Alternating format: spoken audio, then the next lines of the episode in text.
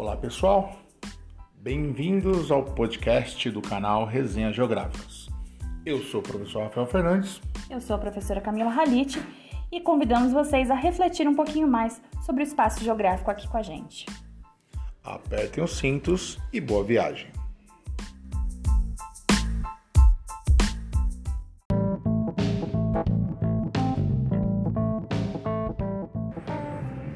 Olá pessoal, bem-vindos a mais um episódio do podcast do canal Resenhas Geográficas. Hoje iremos falar sobre o conceito de transição demográfica brasileira. Tá? E é fundamental sempre lembrar que quando você fala sobre a questão da transição demográfica no Brasil, nós iremos relacionar dois principais índices relacionados à demografia que são a taxa de natalidade, né, juntamente com a taxa de fecundidade, e também, né, as taxas de mortalidade. Então, a junção desses três elementos, então, é que irão caracterizar né, a, as mudanças na, da demografia do Brasil. Aqui a gente vai se concentrar nesse episódio, principalmente sobre os efeitos durante o século XX. A gente tem que lembrar que no momento inicial a sociedade brasileira ela era predominantemente rural. Então era um momento onde você tinha realmente famílias que eram muito numerosas. Claro, você pode falar, ah, professor, mas a taxa de natalidade era alta. Mas e a expectativa de vida? Quando você fala em expectativa de vida, é o tempo que você imagina, né, que você prevê que as pessoas em média sobrevivam. Esse dado no Brasil também era muito baixo. Então as pessoas mesmo nascendo muito, mas muitas morriam até com menos de 40 anos no começo do século 20. Ah, então esse é o primeiro momento, então, né? A taxa, as famílias com muitos filhos, mas também na né, expectativa de vida não sendo tão alta. Então essa população ela não crescia aí de forma significativa. A gente tem que lembrar, voltando a falar, a população era predominantemente rural, né? era uma população então que não tinha acesso a hospitais. É, essa essa gestação ela não era acompanhada também por médicos e mesmo na hora do parto você não tinha acesso a hospitais. Você tinha sim a figura da, da parteira, né, que era responsável aí por realizar esses partos. E é óbvio, né, quando você tem um parto num ambiente não controlado, você pode ter uma questão aí da hemorragia da mãe, né, e aí você não tem o que fazer. Muitas vezes acabava morrendo, essa mãe que tinha uma hemorragia durante o parto. Até mesmo a questão. A criança nasceu, é, tá com água no pulmão. Então você não tinha recursos. Porque você não está num ambiente controlado. Né? Então, assim, mesmo a, a taxa de natalidade sendo alta, também a taxa de mortalidade infantil era muito alta. Então, além de não ter uma grande expectativa de vida, mas também a mortalidade infantil né, que é a morte de pessoas aí com até dois anos de idade, também era elevada. Tá? Esse é o primeiro momento. Aliás, a gente tem que lembrar que nesse primeiro momento você também não tinha população com acesso a saneamento básico. Então, quando você fala, por exemplo, em acesso a esgoto, a água potável, né, você não abria uma torneira e saía água. Você tinha que buscar água aonde? Se você tivesse acesso, você buscava água no poço, ou se você não tivesse acesso a um poço, você tinha que buscar água no rio ou no córrego mais próximo. Claro que a gente tem que lembrar que a gente fala de um período onde, né, córregos e, e rios tinham água potável. Então eram muito mais limpos do que são hoje. Hoje viraram praticamente esgoto a céu aberto. Mas no começo do século XX, é, esses, esses rios e córregos tinham uma importância aí fundamental para toda a população que morava próximo a essas áreas, até mesmo por uma questão de sobrevivência. A questão do esgoto também é importante frisar, porque com o aumento aí da, da rede esgoto, claro que essa rede ela não alcança a totalidade do Brasil ainda hoje, né? São dados que precisam melhorar. Mas são dados que são muito melhores do que no início do século XX. Tá? No início do século XX você não tinha uma rede de esgoto constituída no Brasil. Então, as pessoas elas tinham que cavar um buraco no chão e ali faziam as suas necessidades fisiológicas, jogando terra por cima. Então as pessoas iam ali, vários membros da família usavam, e aí quando aquilo se acumulava, você colocava no balde ou usava como adubo, ou tinham até pessoas que compravam isso para usar, para comercializar como adubo. Né? Então, olha a diferença dos tempos que a gente vive hoje. Hoje a gente não imagina um processo como esse. As pessoas elas trabalhavam também cada vez mais cedo, então desde pequeno já tinham que ajudar na, na roça, tinha que ajudar os pais. É, então, e importante falar, a gente tem uma, uma sociedade é, organizada de uma forma muito tradicional. Né? Então você tinha a figura assim do pai, tinha assim a figura da mãe, a figura dos filhos, da avó. Era uma, a, configuração tradicional. E isso vai se alterando com o passar dos tempos conforme a gente vai analisar ao longo desse episódio. Mas vamos lá. É, a partir da década de 50, tá? a gente falando aqui em 1950 você tem uma mudança na estrutura etária da população brasileira. Tá? O que, que altera? Nesse momento você tem uma queda muito grande né, dos níveis é, de mortalidade. Muito grande. Por que, que diminuiu?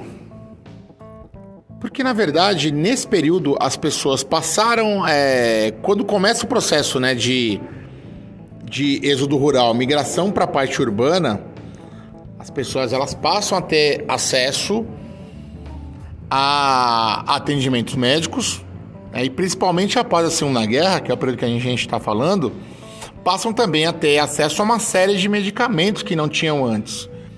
Então, por exemplo, medicamento para pressão alta, medicamento para problema cardíaco, medicamento para pessoas que têm asma, ou outros problemas respiratórios. E mesmo também falando em medicamento para quem tem diabetes. Né? Você fala, por exemplo, no uso da insulina.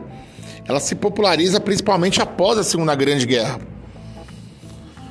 Então a indústria farmacêutica ela, ela traz contribuições muito fortes, né? E, e isso colabora muito para a diminuição da taxa de mortalidade. Então a expectativa de vida no Brasil ela começa a aumentar nesse período. Você tem uma diminuição da taxa de natalidade no Brasil, né? Mas muita gente continua nascendo ainda. É... Só que a população brasileira ela começa a envelhecer mais. Só que é claro, né, gente? A gente falando de um país de dimensão continental como o nosso, a gente não pode pensar que essa mudança ela aconteceu de forma simultânea e homogênea no país todo. Claro que não. É, você vai ter regiões que tenham, que tiveram nesse momento um adiantamento muito maior nesse processo, que foram justamente as regiões Sudeste, Sul e Centro-Oeste.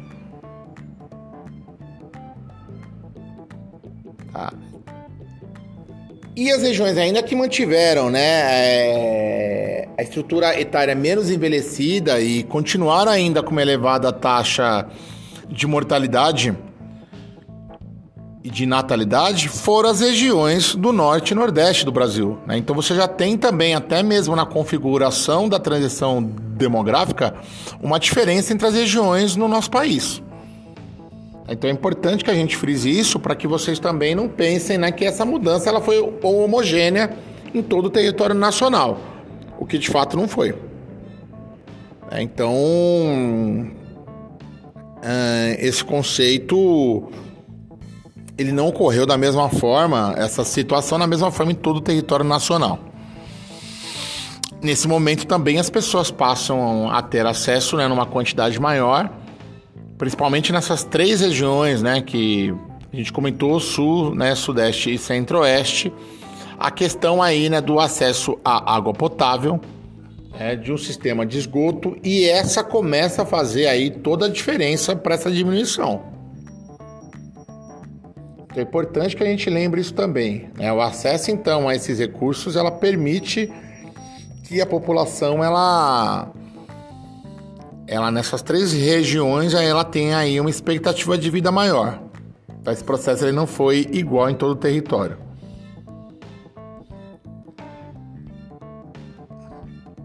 claro, né, você também passa a ter acesso à coleta de lixo, né, que era uma outra coisa que não existia, né, e que começa também a fazer a diferença, né, para para a questão aí da do aumento da expectativa de vida, né, menos contato aí com com com lixo, né, que e fora os animais, né, que são trazidos, né, por esse por esse lixo.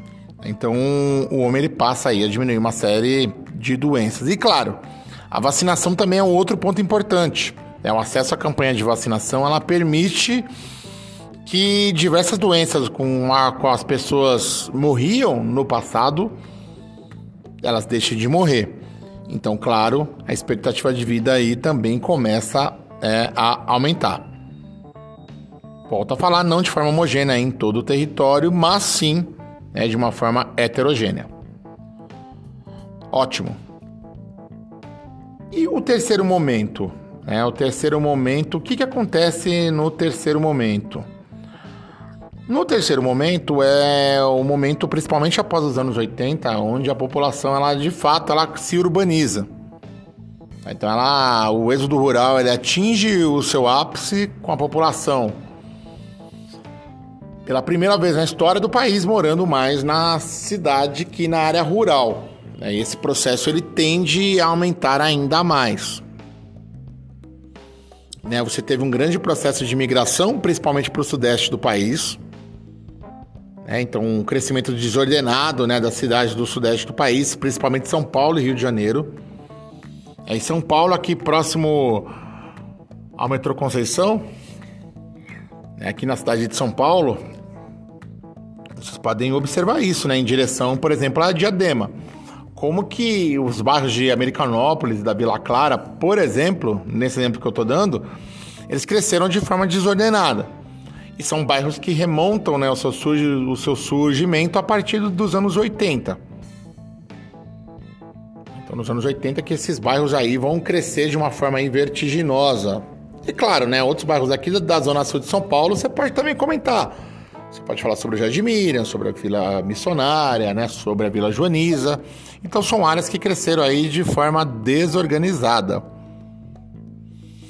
Nesse momento, né, a taxa de natalidade no país, ela cai muito também. Né? Então as mulheres elas passam a ter menos filhos.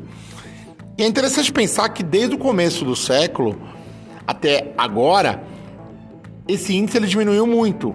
É, hoje a gente chega a uma média aí de quando a gente fala em média, tá? Não precisa ser um número inteiro. Então a gente fala em 1,8 filhos por mulher. Então foi uma mudança realmente muito significativa, né? O número de filhos diminuiu. Porque nos anos 80, principalmente, é, houve a popularização de diversos métodos contraceptivos. Então, pela primeira vez, né, permitiu com que as pessoas elas realizassem o chamado planejamento familiar.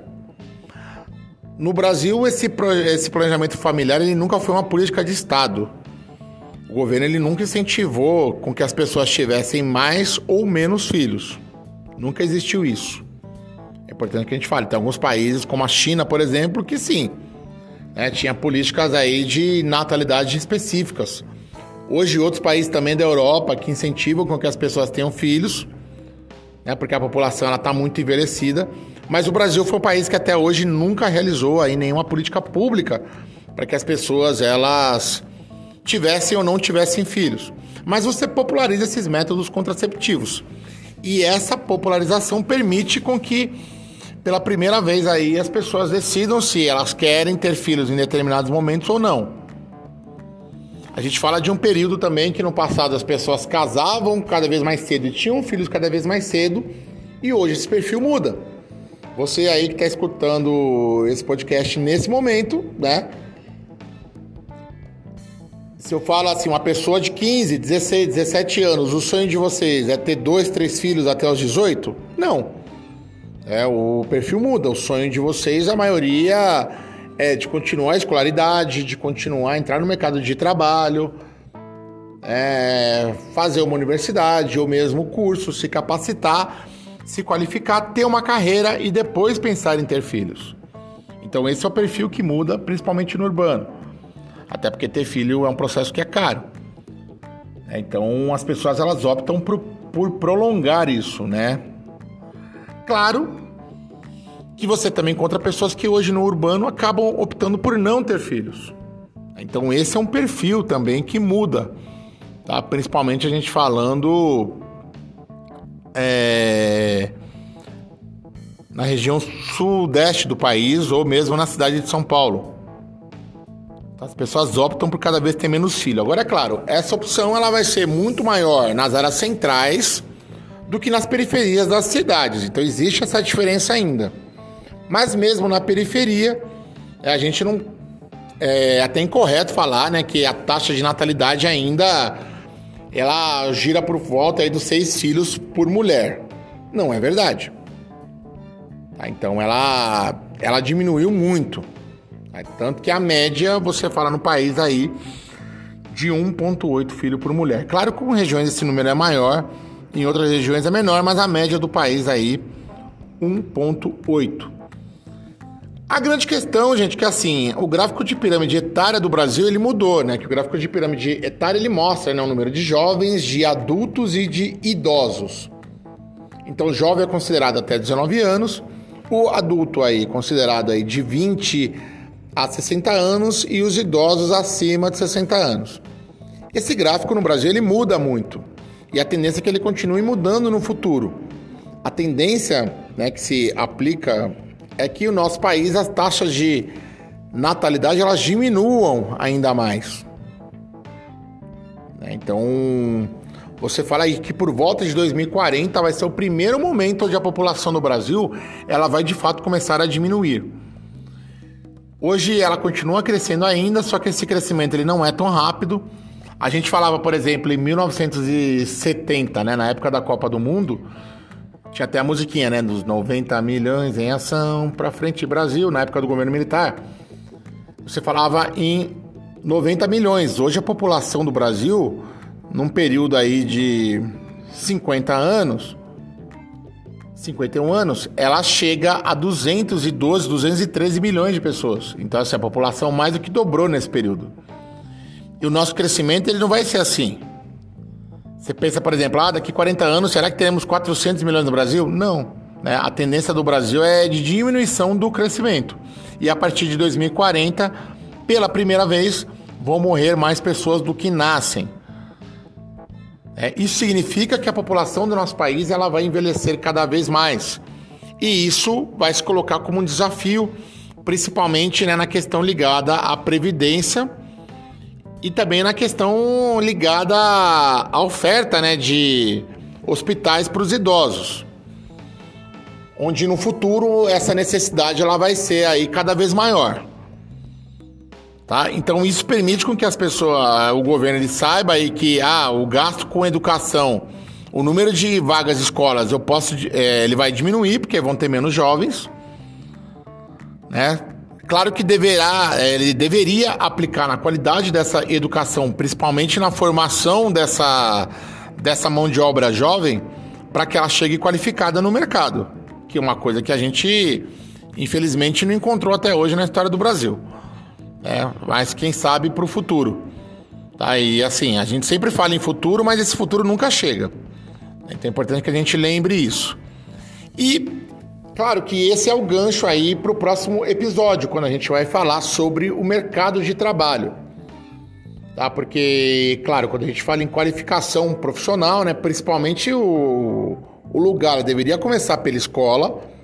Tá? Então, quando você fala nisso, você já está falando sobre o mercado e sobre a população economicamente ativa. Esse é o tema do nosso próximo episódio. Tá, gente? Vou ficando por aqui então. Um abraço, se cuidem e é nós.